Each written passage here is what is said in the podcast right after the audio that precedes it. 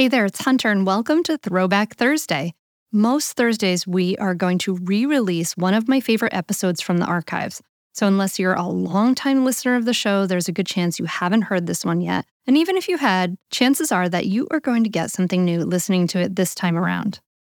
It's the middle path because half of your toddler's tantrum is about not feeling heard, not mm-hmm. feeling understood. And so, if you can hear your child, understand your, ta- your child, and still set a limit, and still say no, but they will calm down that much faster. You're listening to the Mindful Mama podcast, episode 217. Today, we're talking about how to reduce toddler tantrums with Rebecca Hershberg. Welcome to the Mindful Parenting Podcast. Here, it's about becoming a less irritable, more joyful parent. At Mindful Parenting, we know that you cannot give what you do not have, and when you have calm and peace within, then you can give it to your children. I'm your host, Hunter Clarke Fields. I help smart, thoughtful parents stay calm so they can have strong, connected relationships with their children. I've been practicing mindfulness for over 25 years. I'm the creator of the Mindful Parenting course, and I'm the author of the international bestseller, Raising Good Humans, and now Raising Good Humans Every Day 50 Simple Ways to Press Pause, Stay Present, and Connect with Your Kids. Welcome back, my friend. Oh my goodness. These uh, we are we are in crazy times, and we are all home with our kids. If you're listening in the future, this is when we are in spring 2020, when everybody is sheltering at home because of the coronavirus pandemic. But that is not what this podcast is about, my friend. In just a moment, I'm going to be sitting down with Dr. Rebecca Hershberg. She's a clinical psychologist founder of Little mm-hmm. House Calls, author of the Tantrum Survival Guide, and mother of two young sons. And we're going to talk about how to survive toddler tantrums. I mean, if you're anything like me, these make you pull your hair out and they trigger deep, intense feelings, right? They're they're maddening, stressful, and exhausting for everyone involved. So, what can you do to keep your cool and to help your child calm down? Rebecca Hershberg, she shares with us the science of child development and the art of managing your child's tantrums. And I want you to listen for a few things.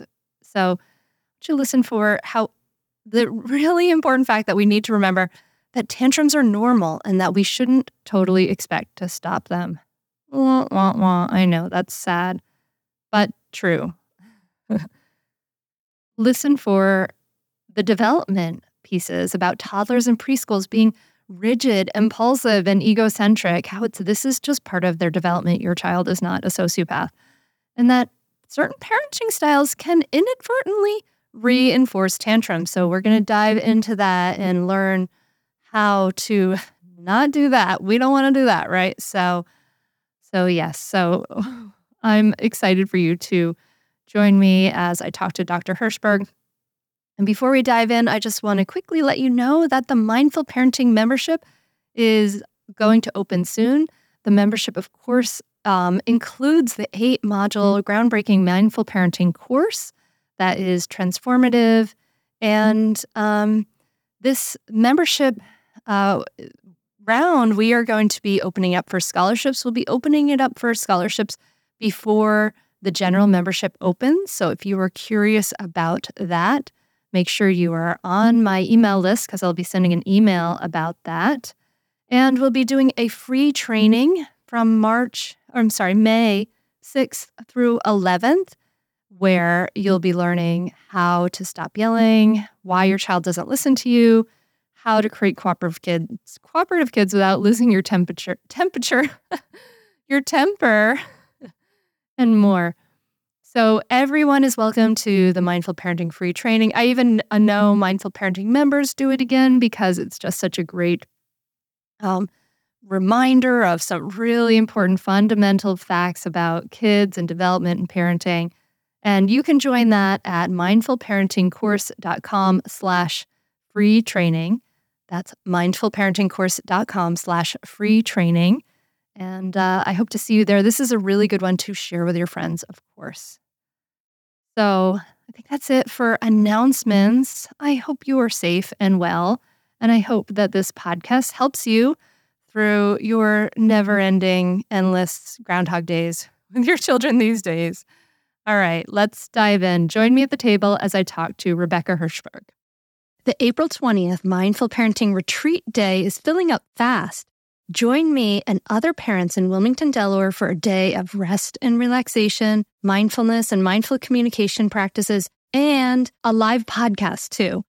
And my special guest for the live podcast is, drumroll please, Lynetta Willis. You know her from episode 366 and 400. She is a psychologist and sought after speaker who teaches her Triggered to Transformed program to struggling parents. Join us and bring a friend to this powerful day long retreat in Wilmington, Delaware on April 20th, 2024. But hurry, space is limited. Go to mindfulmamamentor.com slash retreat to get your spot now. That's mindfulmamamentor.com slash retreat. Rebecca, thanks so much for coming on the Mindful Mama podcast. It's my pleasure to be here. I I love it. So I'm really happy to actually be a guest on it. Well, I'm I'm thrilled because, you know, as I I, I said to you, I, I have sometimes I get parenting books just flow in the mail to me now because of the Mindful Mama podcast. And I had a little resistance to reading the Tantrum t- Survival Guide. Um, and then I dove in and it's so readable and it's so right on. And I was just like, I just got an hour and a half, like sucked away, like pleasantly, like enjoying and circling and underlying and having a good time. It's a great book. Well, thank you. That is the highest compliment ever from a busy mama. so, um, I appreciate it. Thank you. Thank you. Um, so so yeah, so you, you there are so many things in here I want to dive into, and I'm I'm really excited about this. But we we want to talk about I think where where you d- you start with your book, which I think is so important, is that tantrums are normal. Yes, tantrums are normal. They are expected. Um, you know, whenever I see headlines on the parenting blog, you know, stop tantrums in their tracks or five ways to stop tantrums, it's always, you know, my reaction is no, we we not only is that an impossible task, but it's not one that we would want. They are actually a healthy sign of development. We can, as I talk about in the book, decrease their frequency, their intensity, their duration. There are times we can tell um, our kids are out of sorts and having many more tantrums than than we might want. But generally, it's it's a really healthy, normal part of development. All right, yeah, and that's what I've always kind of come to understood coming around the other side of it when it wasn't in the like pulling my hair out and wanting to you know die in the midst of the tantrums. But yeah, that it's a, a big emotional release for for kids who their brains aren't developed yet. And you talk a lot about this about the brain development as well. But you also, before we talk about the brain development, you you talk of some many parents are often really pretty convinced that their child's tantrums are not normal. Like, but you haven't seen my kid's tantrums. And I I know you get a lot of messages like this. So just to be really clear, what is within the realm of normal and you also talk about five possible red flags. So I think this is important to to get out there too. Yeah. So, so unfortunately, I'll just start by saying, in case people are waiting with bated breath, unfortunately, there's no formula. There's no, you know, well, if your if your toddler is having this many tantrums a day that are this long, then that's nothing to worry about. But then there's a threshold we cross, and suddenly it's worrisome. It's not, unfortunately, and you know, somewhat obviously that simple for the most part, um, just anecdotally, the majority of people who have told me that I've never seen tantrums like the way their kid is tantruming, um, that is generally not the case. We all respond extra powerfully to our own child's tantrums, in part due to evolution and the fact that our child's cries and shrieks are supposed to get us all worked up. Um, and so they seem so much worse.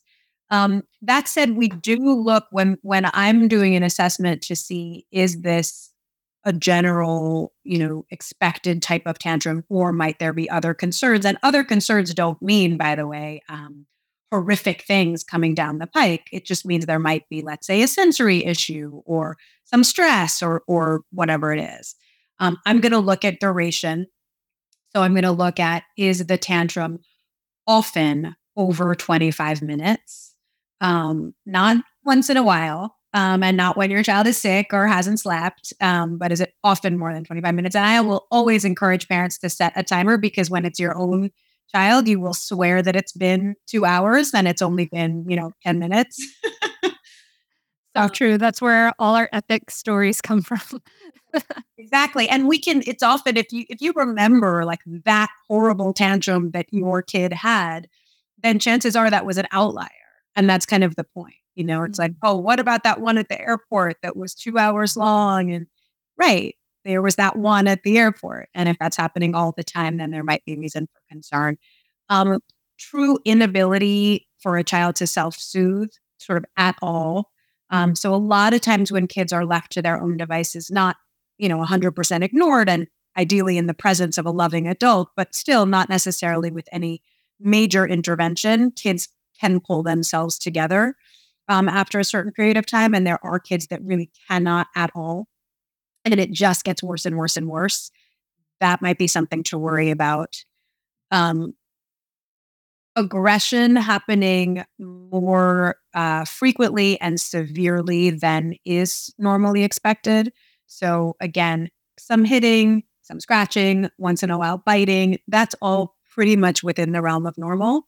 Sorry. a lot of us worry that, you know, I my my child doesn't see anyone hitting. Why are they hitting? But that's that fight, flight, or freeze stress response is exactly. flight, right? That's a big part of that. Exactly. And also just I don't have the words. And I'm yeah. you know, we all when we are angry or stressed or upset, we have things that we can do, even if we don't have the words for it. We, you know, frankly, go for a run. Or, you know, there are ways we let our out our physical energy when our physical energy is being impacted by our emotions.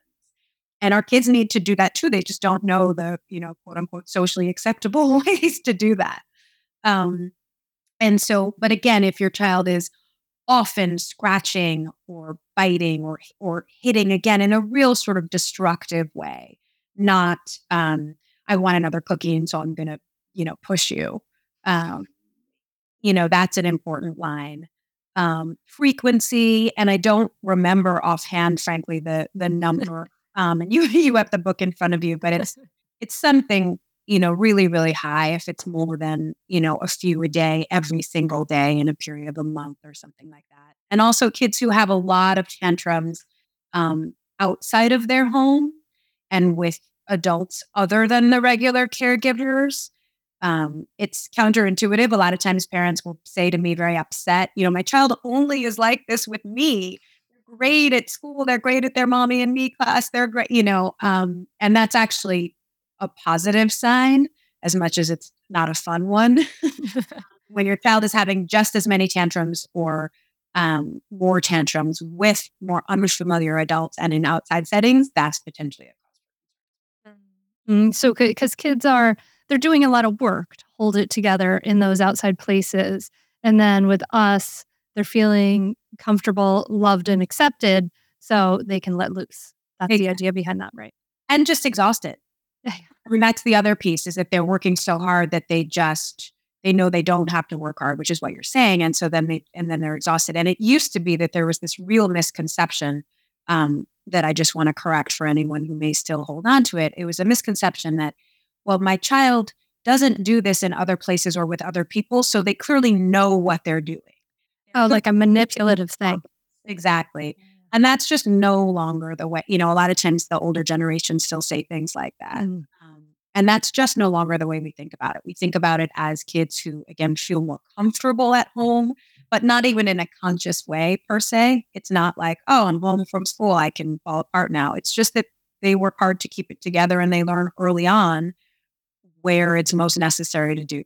And then they're exhausted and they let it out at home. And in part, that's what we model. You know, we we you know, even if I was on a really in a really bad mood right now on this podcast, I wouldn't start you know biting your head off. rude and inappropriate and you know completely ridiculous so much so that you're laughing our kids learn that really early on no they're not going to show that necessarily in school or out with their nanny or their grandparents um, so that's just important to keep in mind all right cool so Dear listener, it's normal. It's normal. I know it sucks. It's normal. We're all we're all going through this or have gone through this and and and and some of us had had vasectomy, so we won't go back. But so tell us about the I would love for you to dive into the brain development because this is so fascinating because when we can understand it just as we we understand just what you, know what you were explaining right there it makes it all so much less personal. We stop making it about us or about my child in particular but this is just how the brain development develops. And you say that parents are really overestimating our kids capacity for self-control. So tell me a little bit more about that.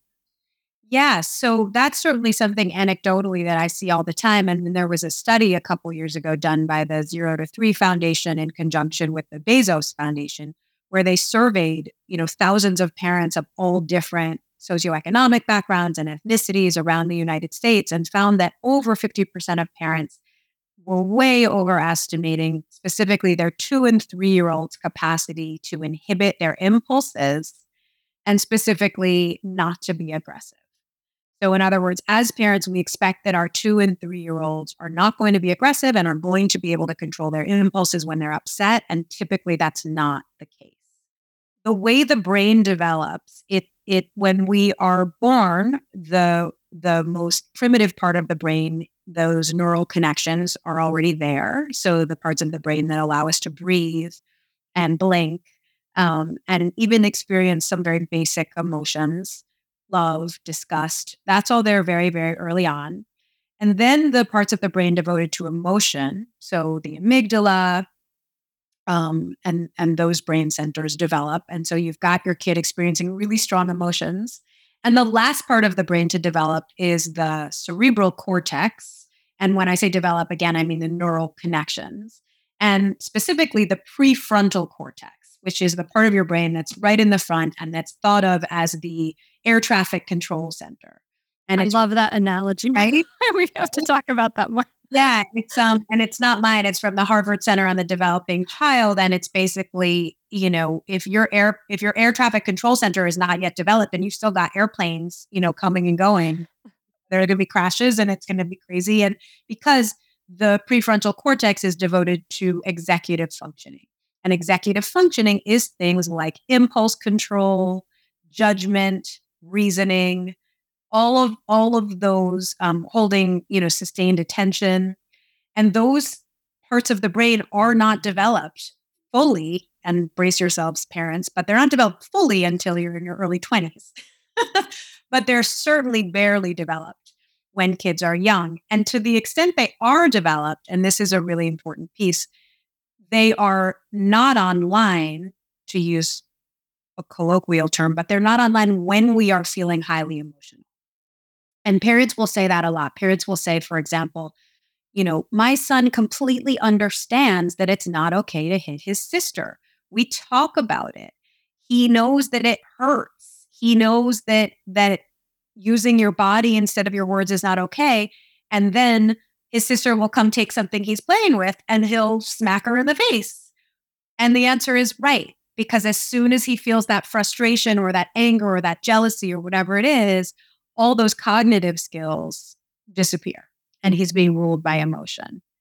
And just understanding that that's, again, inherent to the toddler brain and the young child brain really helps, as you said, understand why your child seems to have this disconnect. The disconnect is real the parts of the brain are not yet communicating with each other in those moments. Um, as adults, we experience that sometimes as well. Yeah. Yet we can usually bring our brain to communicate, you know, more appropriately, certainly much faster, because again, it's it's more further in its development. Stay tuned for more Mindful Mama podcast right after this break. you know, some healthy skepticism in my life has served me well. And if you're like that, if you can spot a too good to be true health hack from about a mile away, you read labels like it's your job, congratulations, you're a skeptic. And Ritual knows that every good skeptic deserves a multivitamin that exceeds your standards. I take Ritual's Essentials for Women 18 plus every single day, morning and at lunch. And I am feeling great. I love this vitamin. Rituals Essentials for Women is USP verified, so you know you can trust what you're putting in your body. Only about 1% of supplement brands on the market have the USP verified mark, which shows the product contains the ingredients actually listed on the label. Plus, Ritual vitamins are vegan, non GMO, project verified, gluten and major allergen free, certified B Corp, and made traceable. They select lower carbon packaging, they prioritize sustainably sourced ingredients, and set ambitious climate goals. Plus, Ritual is a female founded B Corp, which means they are responsible to the health of people and our planet.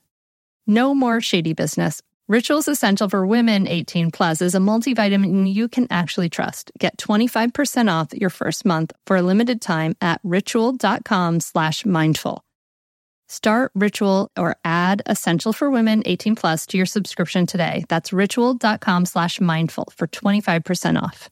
Hey there, I'm Debbie Reber, the founder of Tilt Parenting and the author of the book Differently Wired. The mission of Tilt is to change the way neurodivergence, whether that's having a learning disability, having ADHD, being gifted, autistic, or some combination of all of the above, is perceived and experienced so differently wired kids and the parents like us raising them can truly thrive. On the Tilt Parenting podcast, I get to talk with authors, therapists, educators, and parenting experts who are committed to this mission.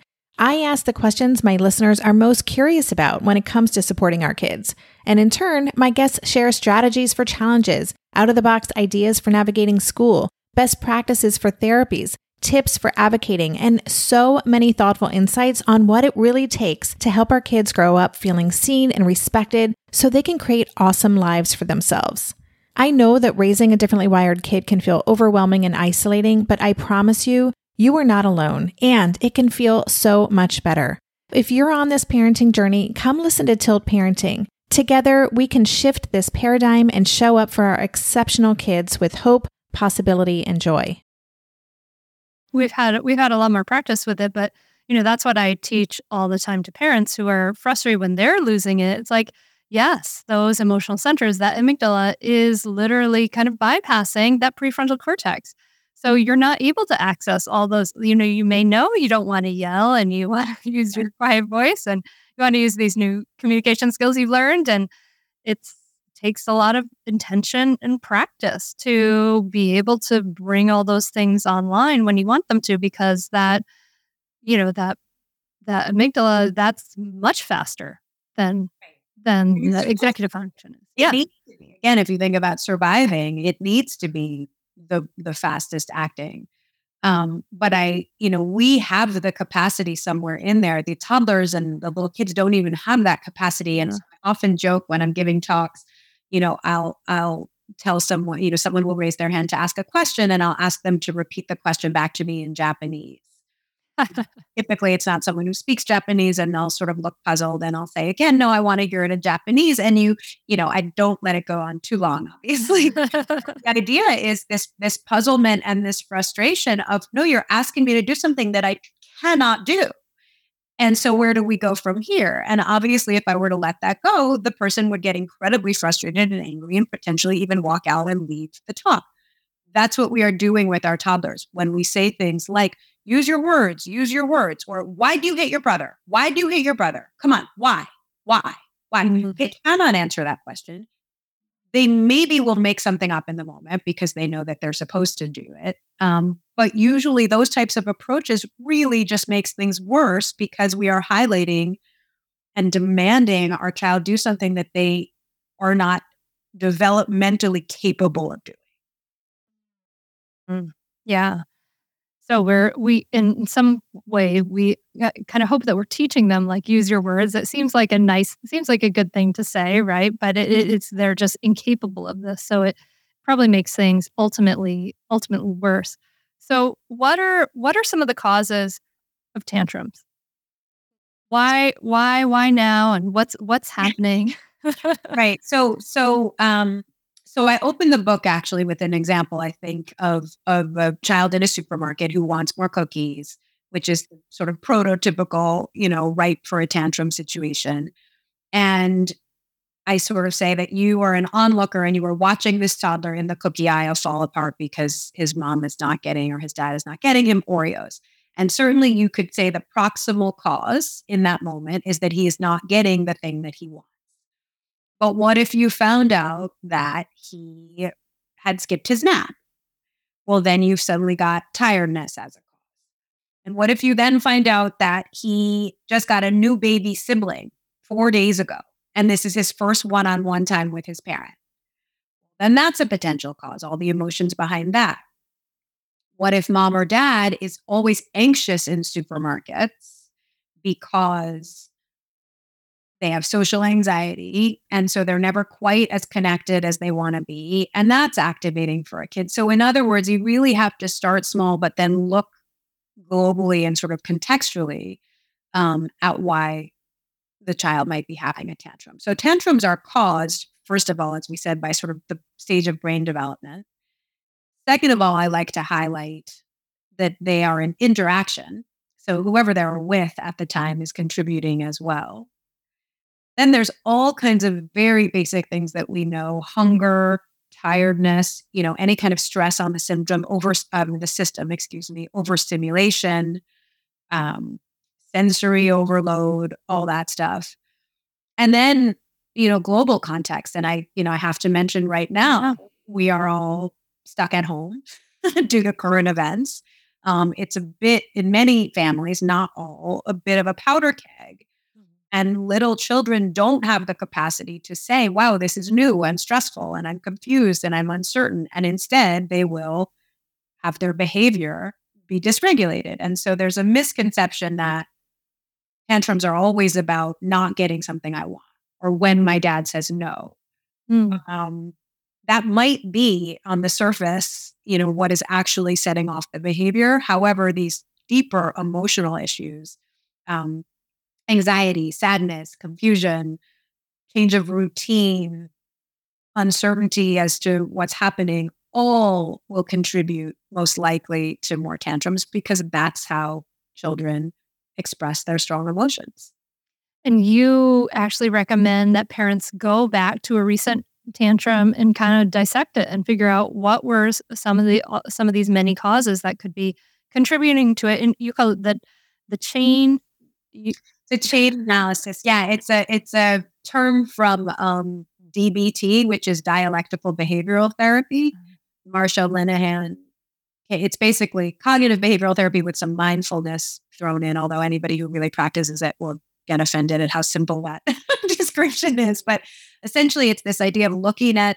Originally, it started with self injury with with clients who did a lot of self injury, doing a chain analysis, which means looking at what was happening you know, way before what, you know, what were the links in the chain essentially that led to this incident. And so the links can be, again, what was the, how much sleep had your child gotten? How much sleep had you gotten? What mood were you in? What mood was your child in? Had you done anything unusual that day? Really looking at, and the book lays it out, but what are all the different possible links in the chain that led us to this particularly difficult tantrum? And I recommend that parents do that, not because there's always going to be something you could have done differently or changed, but because patterns, if you do that for more than one tantrum, or if you do that at a time that tantrums really seem to be escalating, you often end up making a discovery mm. that you might not have realized at first about why, you know, what's going on right now that's different. Uh, sometimes it's, yeah, I didn't sleep. I did. I haven't slept for the past, you know, or I haven't slept well for the past four nights.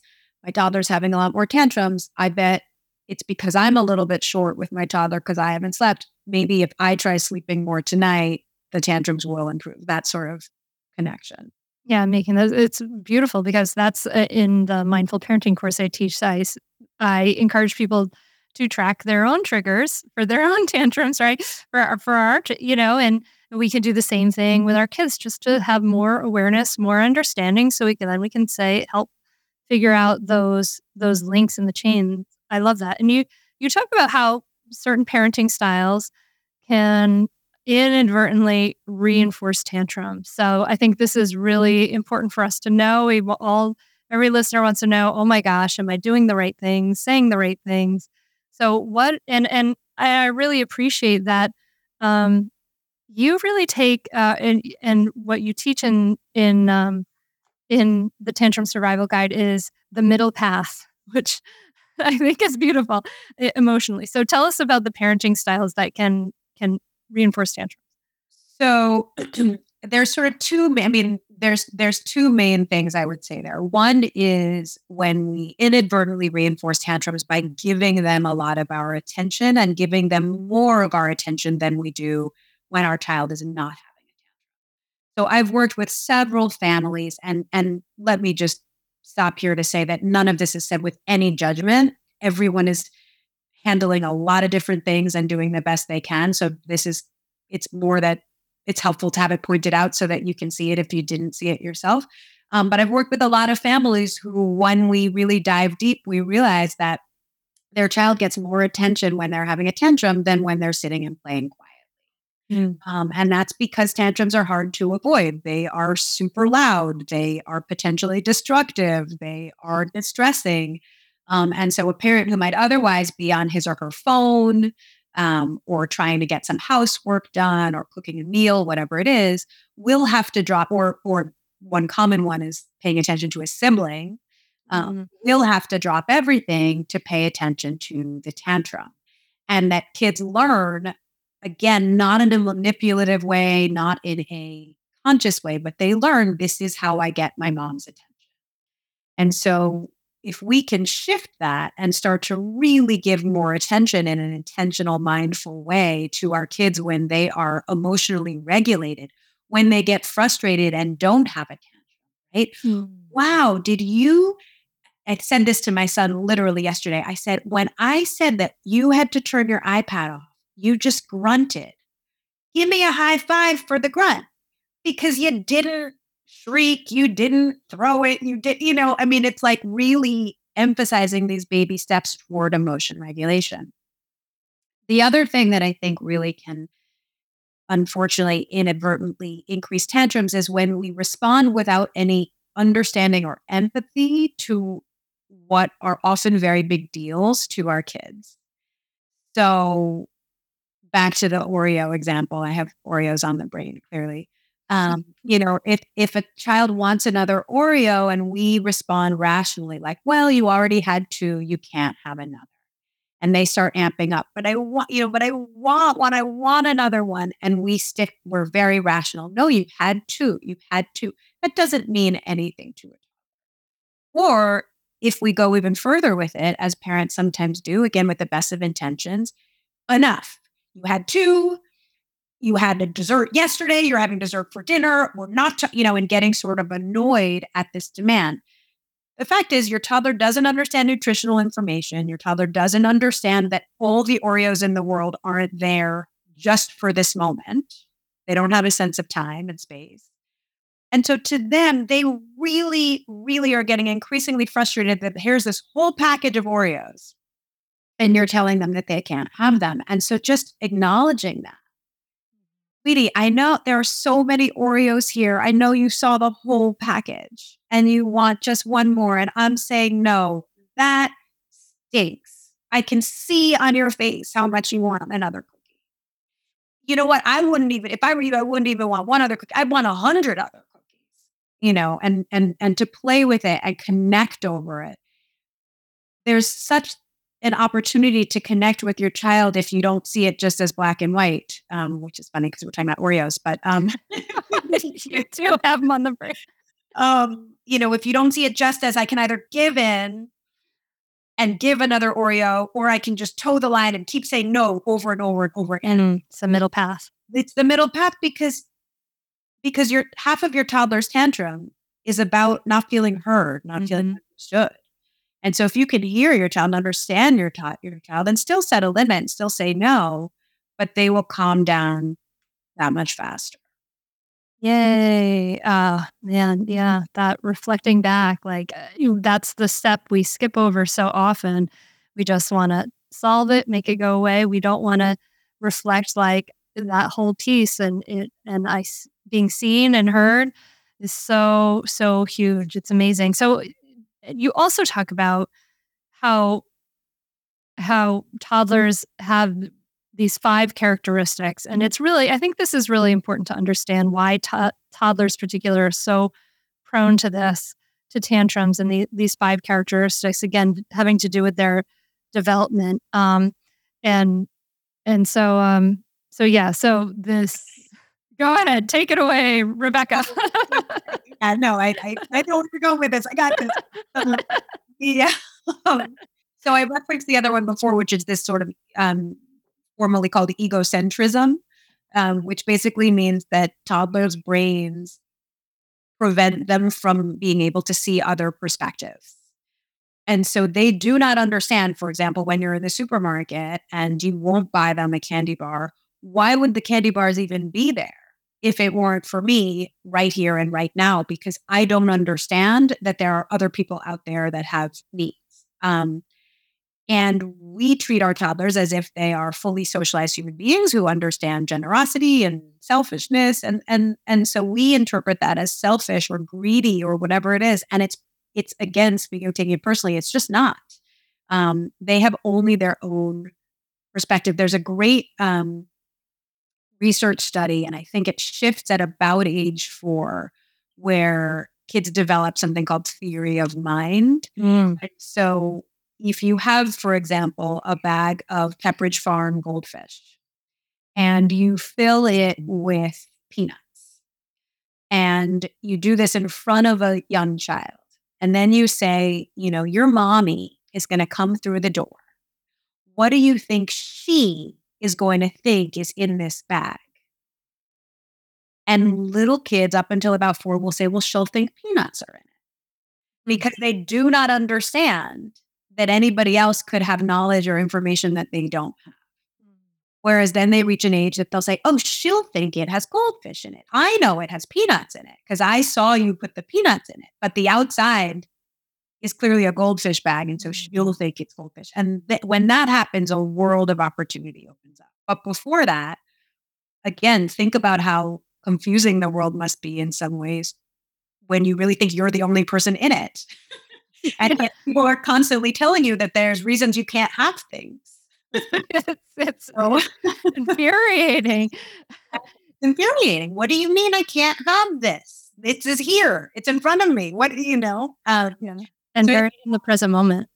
Exactly. They're very in the present moment. So that's one. Another one is rigidity. So well, parents will, I'm sorry, go ahead. On. Can I go back to egocentrism for a second? Because sure. I think that's so important to understand also too that this this egocentrism like the word uh, the we have a little baggage i think around the word egocentric right we use it to mean all these very negative things but it really just means what dr Hershberg is saying like it, that they can't understand that there are other people but at the same time little kids can have empathy too for other people's hurt feelings. So i mm-hmm. wouldn't and mm-hmm. i've seen this in my clients in my course that kids little kids as young as two can have you know can say oh i didn't really you know they didn't they didn't finally realize things affected their mommy that way um, and it's an important distinction that you would only think about in a conversation like this because the word empathy is used typically to cover all of it but there is a distinction between having empathy in terms of seeing for example on the playground or whatever to see another kid cry and mm-hmm. then knowing that that person needs your help is a different developmentally from really being able to change yeah. You know, so so for example, I remember so clearly because it was as I was writing the book, saying something to my older one who at the time was, you know, only three or so.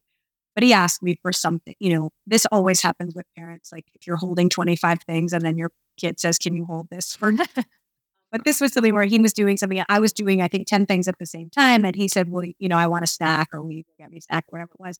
And I said, Does it look like I'm doing anything? sort of sarcastic. Does it look like I'm doing? And he looked at me and sort of complete, you know, and he said, "Yeah." So you know, like what? Like, okay, you know, and and that's the egocentrism. It's like, yeah, I get that you're doing other things, but I have a need, and so that obviously comes first. Um, and that's the piece that that is missing, and that is infuriating. and that then respond to in that infuriated way can create yeah, it's not it's not personal. It's not that your child is a sociopath either. They're also impulsive and rigid. Tell us about that. Um, and just to the personal piece, I say in the book, I did not make up the acronym, but it's helpful to so many parents. The acronym Q-TIP, which is quit taking it personally. Um, and just to have that, you know, hanging on your wall. Oh, I like that. but they are rigid and impulsive. Yes. So again, we overestimate our children's abilities to control their impulses. And that gets back to the example of when your child hits his sibling or when your child um, sees the fancy glass bowl and picks it up, even though he's been told a million times not to, for which my suggestion is always move the glass bowl. Yes. But sometimes parents say, no, but he should know not to touch. I've said a million times, don't touch it. And again, he does know. That doesn't mean he can manage his impulse when the sun hits it in a particular way and it looks shiny and awesome. And so that again, just recognizing no matter what your child knows cognitively, that impulsive piece is there. And it's not that they're actively disobeying you. You know, I hear that a lot. I've told him not to run. Um, he's clearly, you know, disrespecting me, um, which is such a personal interpretation of no, he's running because he just wants to run. And the part of his brain devoted to managing that impulse is not developed. Um, the rigidity piece is so interesting. I have parents ask me all the time if their children have, you know, OCD. Um, and and that can develop very early on, but it is much, much more rare than parents think. Um, because little children are rigid because they are learning that the world is very big and unpredictable and that they don't have a lot of control in it. And so they really try to exert control over over smaller things. And exerting control may mean that the potatoes cannot under any circumstances touch the chicken. Or when you read this story, you have to read it in the exact same character voice every single time. And you cannot leave out a word because that, you know, and and kids will throw tantrums over those sorts of things being altered. And again, because tantrums are interactions, parents will get increasingly frustrated. Like, it's barely any chicken touching barely any potato. Come on, you know. Um, instead, scary. You're scaring me, Rebecca. I've seen a lot of parents saying, "Oh, I've been one too." Um, but uh, but yeah, so that rigidity piece again, if we understand where it's coming from and how it fits into the developmental trajectory, then we can have a lot more patience for it and tolerance for it, which is the key to decreasing some of these tantrum interactions.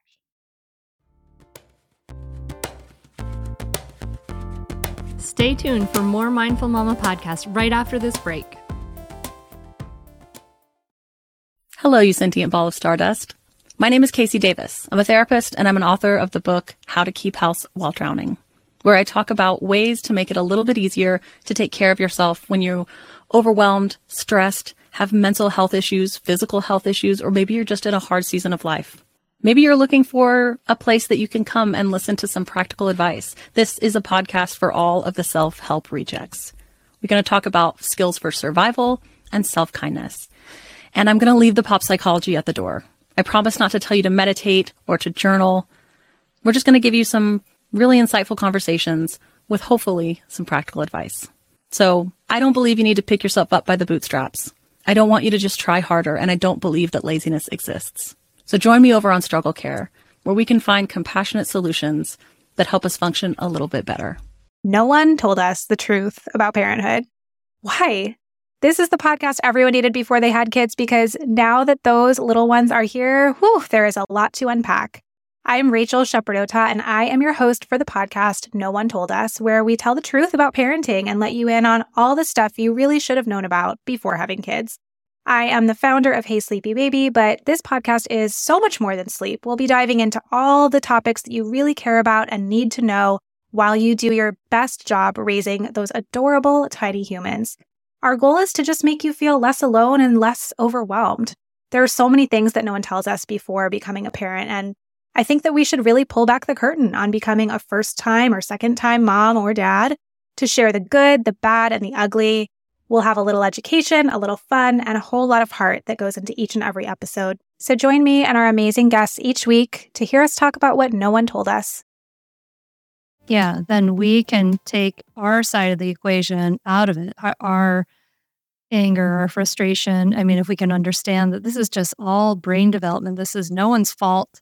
There's no one's faults here. This is nothing to worry about. And let's, I love it. Q tip. We're going to Q tip, baby. Quit taking it personally. and also, and just to have patience with yourself because we are taught not to interact with people that don't have fully developed prefrontal cortex. I mean, if you told me, you know, if you said, "Hey, Rebecca, I I I have a friend. I'd love for you to hang out with her.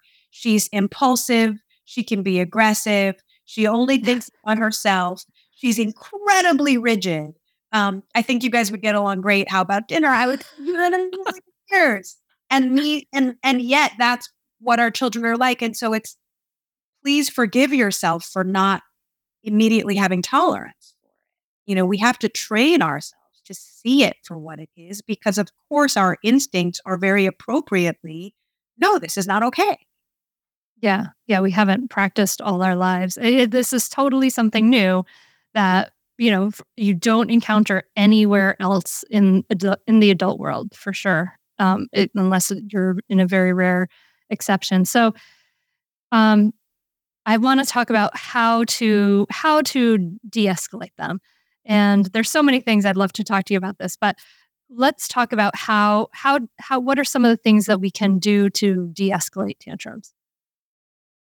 So de-escalating tantrums, I think when we talk about we have to think about where we are in the timeline of a tantrum um, because how you prevent or de escalate really depends on that. So, for example, um, if you are heading into a situation that is ripe for tantrums, like a supermarket or a big box store, there's so much you can do before you even are in that situation to sort of get ahead of it. Um, you can let your child know the expectations that you have in the store. You can come up with games and contests and whatnot that you can play while you're in the store. You can use physical touch, hold your child's hand. I mean, there's a, there's a lot of ideas in the book, and I can go through them specifically. But but first, the idea is just that so much of that is before a tantrum has even emerged. So to like plan for this, don't. Yeah. You also mention our expectations. Like we shouldn't expect that kids are gonna be able to necessarily hold it together. That that that is that expectation is kind of leading to our own resentment. Right. Right. So I think there's having there's trying to have clear and realistic expectations and then and then exerting agency because we all know that once the tantrum is in in full speed or full form there isn't actually a lot we can do. And we do feel very helpless and potentially if we're out and about embarrassed or you know and i would argue we have to learn to tolerate those feelings and get through them but we do have a lot of agency beforehand. And so anticipation is you know potentially one of our greatest tools even just paying positive attention to your child we're going to go to the supermarket and i'm going to engage my child in tasks of picking things out or finding different colors in the store or if they're learning record um, excuse me letters pointing out let you know just engaging your child and giving your child the attention is going mm. the likelihood for tantrums and so just using those types of tools or um, people often say why does my toddler always have a tantrum when we're with extended family when we're with my parents or my in-laws um, a lot of times it's because you yourself are on it you're waiting to be judged. You're acting a little bit different in your parenting style than you do at home. And that's disconcerting for your toddler. When children feel a little disoriented or disconnected from you, they're more likely to have tantrums. And so, again, really thinking through proactively and intentionally where is it that my child has the most tantrums and how can I get ahead of that? Stay tuned for more Mindful Mama podcast right after this break. We are supported by Causebox. I just discovered my favorite subscription. It is so fun, especially in this time of this sheltering at home time. Causebox. I need to tell you about it. It's a quarterly, four times a year subscription box curated by women for women that is filled with all sorts of amazing products and brands that are ethical, sustainable, and have a positive mission to give back and make the world better. Every cause box is a limited edition and comes with six to eight full size products. You can get everything from skincare to jewelry to homeware and accessories. The last four boxes sold out within days, which I can believe because you get over $250 worth of products for only $50. I got my own sample box, and here are some of my the things that I happened to love. I love the bento box, which I can't wait to use again when we're having lunches away from the home. Duffel bag, this beautiful duffel bag. It came with a jade roller, these earrings that my daughter and I are loving, and even amazing skincare. It mm-hmm. is everything is incredibly high quality, and it, the box is so mm-hmm. beautiful. It is just one of the best parts was just getting it in the mail. Of course, they ship it to you for free and opening it. It feels like I got myself this huge surprise and this like bundle of gifts. I'd get this for myself, I'd get this for my mom, my sister, my friends, and it really is my new favorite subscription. The best part, of course, is that I got my listeners an exclusive discount. Go to www.causebox.com slash mindfulmama and use the code mindfulmama to get your first box for 30% off. As in, you can get your first box worth over $250 for less than $39. So go check out CauseBox right now. I can tell you firsthand that you're going to love it. Okay. And so we we mm-hmm. could look back at them. We could say, when are they tired? When are they hungry? Kind of go through that checklist. Make sure you've had a snack. All of those things. And then are the and you, you have ideas for as the sort of tantrum is starting to ramp yeah. up. As it's starting to ramp up again, if you can empathize that off again, because there's the thing the child is upset about, which is then closely often followed by their reaction at not being heard or understood. So to use empathy, even if you don't necessarily feel it, ideally you get to a place where you feel it. People can sniff out authenticity and inauthenticity. However, just knowing that this is a tool you can use pragmatically. Um, so the empathy, you can absolutely try to redirect, try to use some humor, use some playfulness. Um, I think all of those strategies really can work as the tantrum is mounting. I mean, back to the example of my son with the grunting. Um, if I had handled the grunt in a different way, that grunt might have very much led to a tantrum right? A grunt is is often a sign that there's a coming down the pike. Um, and so just looking and also being aware. I know when when um, parents who choose to potty train, you know, a lot of times they use a method where they look for what does my child do when when they have to pee, you know, like what's my child's pee pee dance? um, and this is like, what's my child's tantrum sign? You know, is it a grunt? Is it that they start whining? Is it that they start sort of banging their head a little bit? you know, what are those signs? And can you then kind of really bring on the empathy, the positive attention, the cuddle, you know, sometimes just a giant hug, that sort of thing. So this is where, as it's ramping up, we're seeing that so those signs of dysregulation. This is where we're going to come in and give lots of attention and offer ourselves as like a form of helping them regulate themselves. But then there you also talk about selective attention as the sort of tantrums going on. Can you tell us tell us about selective attention? Yeah, and this was another one of those moments where um, there's no formula. Yeah, we'll say, well, wait a second, you told us not to reinforce the tantrum by giving it attention, and yet you're saying put on the attention. Mm-hmm. This is where you have to know your child and your family situation. And again, if you are only coming in with the positive attention and the hugs, once the whining or the grunting starts, then yeah, it may be that you need to make a shift that that pans out much wider than that. Um, often, though, what happens is is that as a child starts tantruming, parents get firmer and more angry, which then makes it worse. So there is a way to stay very calm and very loving without necessarily reinforcing the tantrum right? So, sweet, again, sweetie, I get it.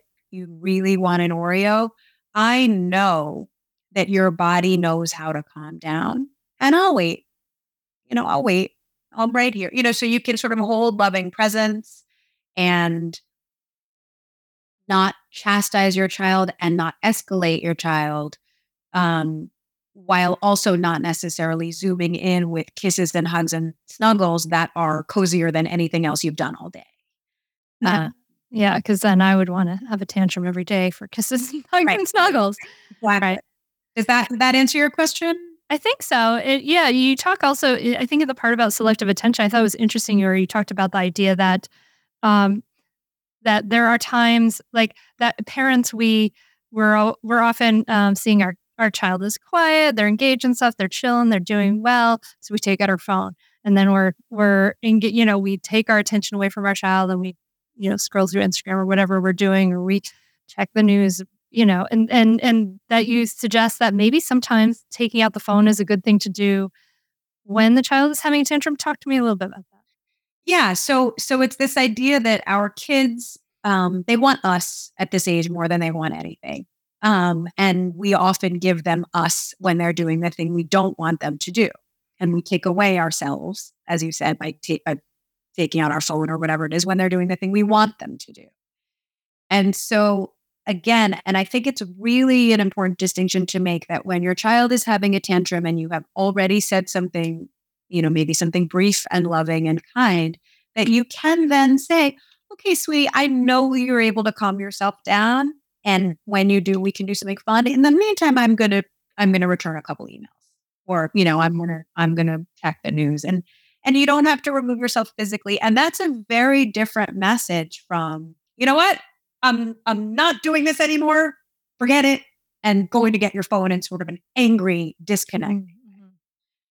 The selective attention piece is very kind. You're not disconnecting, you're not angry, you're just simply using it as a behavioral tool. I've given you myself, you know that I'm here, but I'm not going to sort of constantly give you more of me than I would at any other time. And this is where it, the temperament of your kid is really important mm. because I've had families that try this and it really, it really doesn't work. You know, kids really amp up more. And then other families where it works really, really well. And and the whole message of the book is that some of these tools and approaches will work for some kids some of the time. Um, and to kind of mix and match based on your child, your family, um, your circumstances. But the ideas and the principles are somewhat universal. So, for example, to think about attention, to just be intentional, to be mindful, given the podcast we're on, to be mindful about when are you giving your child your attention and what kind of attention is it and what effect does it have because that may differ from family to family but it's really important nonetheless that each parent understand that a little bit Yeah, and take that into account. Well, I, I can talk to you about this for a long time, but before we go, and um, I, I'd love for you to talk just a little, share a li- share your story a little bit about how there are times where you know we quote unquote ca- we can quote unquote cave in and change our minds about a, you know a boundary maybe we are holding. And you share uh, a story about that, and I would love if you could share that story here because I think it just makes so much sense. Sure. Um, it's a really nice note to end on. So thank you. I so this the story that I shared in the book and I share over and over and over again is um, my son Henry, I believe, was about three, and he called me in in the middle of the night. I think this is the story that yeah. Um, and he called me in in the middle of the night. I think it was three in the morning. He shrieked for me, and he said, um, "I uh, give me wait. Sorry. Speaking of Henry, Bye. that was Henry, who just came, I guess, to say a quick hello, despite his dad's cautioning him otherwise. We're, we're well, totally keeping that in. By all means. Um, he just ran up the stairs. Um, so three in the morning, Henry calls me and Mom, Mom, and I go into his room exhausted, and he says, I need more ice in my water. Boy. And I say, you know, and I say, "What are you? He- are you here? Uh, do you want to say quick hello to the podcast? But then you have to go say hi. Hi. Okay, Hi, bye. Henry. Close the door behind you, please. I'll be up in a couple of minutes. All right, living the working from home, working from home dream, Keeping it real here. keeping it real and making the story much longer than it needs to be. three in the morning. He needs more ice in his water. I say, Henry, absolutely not. That that is not a reason to call me in at three in the morning. And he starts screaming, and he's awake. He's not. I mean, he's half asleep, obviously, but he's not in a night terror or anything like that. I want more ice. It's not cold enough. It's not cold enough. And I was able, and this is the message of the book and the message I would give to families.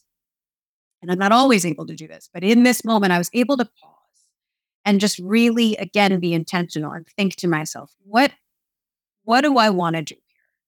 I could I could really toe the line on this and make this a huge thing that I'm not giving in on. And the reason to do that would be if then he were to learn that this was acceptable to call me in at three in the morning for more ice.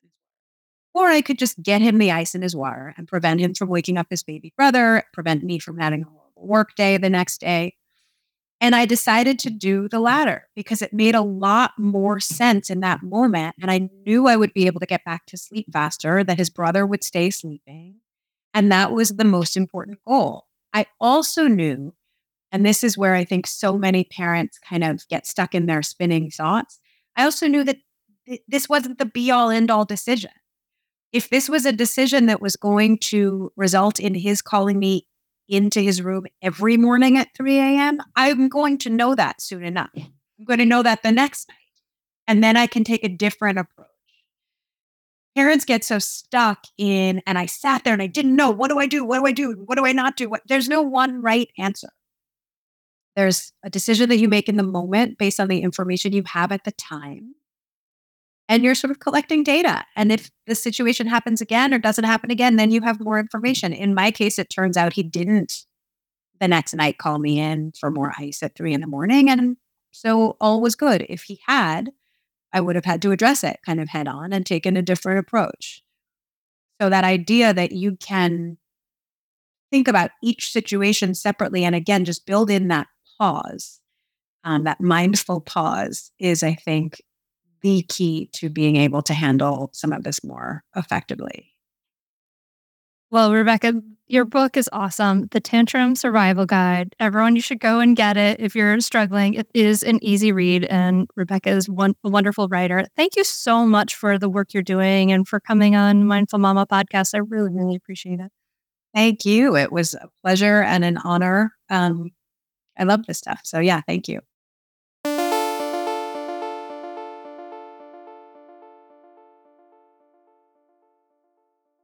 Thank you so much for listening. I love Dr. Hershberg's down to earth attitude, and I really mean it when I say the Tantrum Survival Guide is very readable. So, I mean, it's just such a breath of fresh air knowing that this is all normal and that we will we will get through it and uh, we can we can do it better thanks to thanks to Dr. Hershberg. Yay! Before we go, I want to give a quick shout out. You know, those um, ratings and reviews that you do really make a huge difference to help people find the podcast. So I want to give a shout out to Mother Shay, who said that, uh, who gave a review on Apple Podcasts. And she said that since becoming a mother a year and a half ago, I've been searching for conversations about motherhood that dive deeper about what it means to undergo this transformation. And, uh, she says she loves the podcast. Thank you so much, Mother Shay. I really, really, really appreciate that, of course. And um, before I go, I want to remind you that the Mindful Parenting free training is coming up. And this is a really powerful mindful parenting training, gives you a lot of the wonderful fundamentals of mindful parenting, and it's live. I'll be there to live to answer your questions and to give you personal feedback. And you mm-hmm. can join that at mindfulparentingcourse.com slash free training. That's mindfulparentingcourse.com slash free training. And then the Mindful Parenting membership will be opening, and it only opens a couple times a year. There's just a brief window when it opens, so make sure you you're, you're there when it opens so that you can be part of it. And when you join the membership, it's kind of like you get three free podcasts, extra podcasts with me a month where we do Q&A and we share wins. It's really really valuable and you get this whole community of other people who care about this way of parenting. You may be in a community where there's a lot of I don't know, a lot of harsh authoritarian parenting or whatever. And mm-hmm. you might need that support to bolster what you know is right, right? What you know is backed by science and child development. So learn more at mindfulparentingcourse.com and join the free training. That's at mindfulparentingcourse.com slash free training. And finally, I just want to say thank you mm-hmm. so much for listening. Thank you to everybody who's written to me about the daily dose and sharing your appreciation there. It's really bolstered me and my team to um, continue to do it as for as long as you know we we can. And um, and i'm wishing that you know i'm hoping that you dear listener are safe. I'm hoping that you're well and um, that you're just taking it but day by day keeping your attention in the here in the now. Keep coming back to the present moment because we get out of stories and the future pacing, we can really see the miracles that are right here. So that's what I'm practicing to do. And I invite you to practice to do that too, my friend. Thank you so much for listening. Namaste.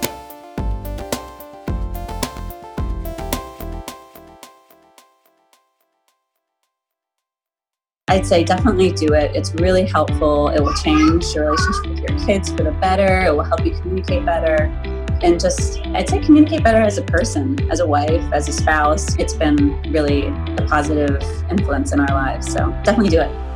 I'd say definitely do it. It's so worth it. The money really is inconsequential when you get so much benefit from being a better parent to your children and feeling like you're connecting more with them and not feeling like you're yelling all the time or you're like, why isn't things working? I would say definitely do it. It's so, so worth it. It'll change you.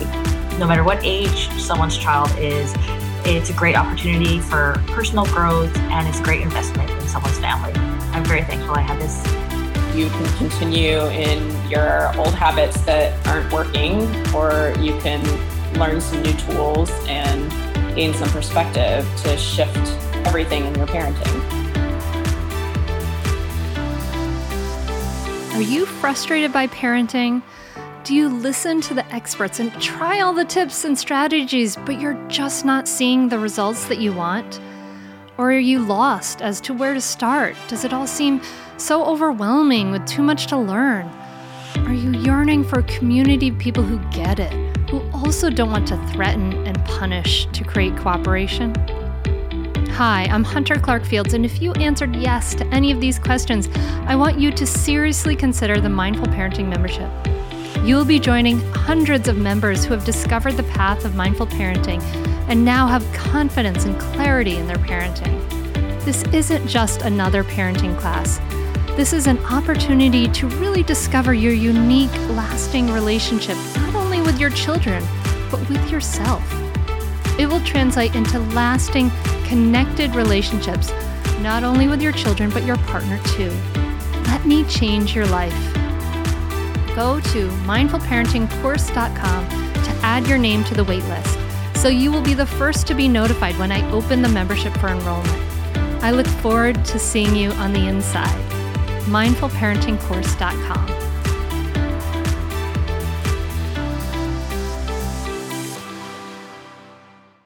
Hello, you sentient ball of stardust. My name is KC Davis. I'm a therapist and I'm an author of the book How to Keep House While Drowning, where I talk about ways to make it a little bit easier to take care of yourself when you're overwhelmed, stressed, have mental health issues, physical health issues, or maybe you're just in a hard season of life. Maybe you're looking for a place that you can come and listen to some practical advice. This is a podcast for all of the self help rejects. We're going to talk about skills for survival and self kindness. And I'm going to leave the pop psychology at the door. I promise not to tell you to meditate or to journal. We're just going to give you some really insightful conversations with hopefully some practical advice. So I don't believe you need to pick yourself up by the bootstraps. I don't want you to just try harder, and I don't believe that laziness exists.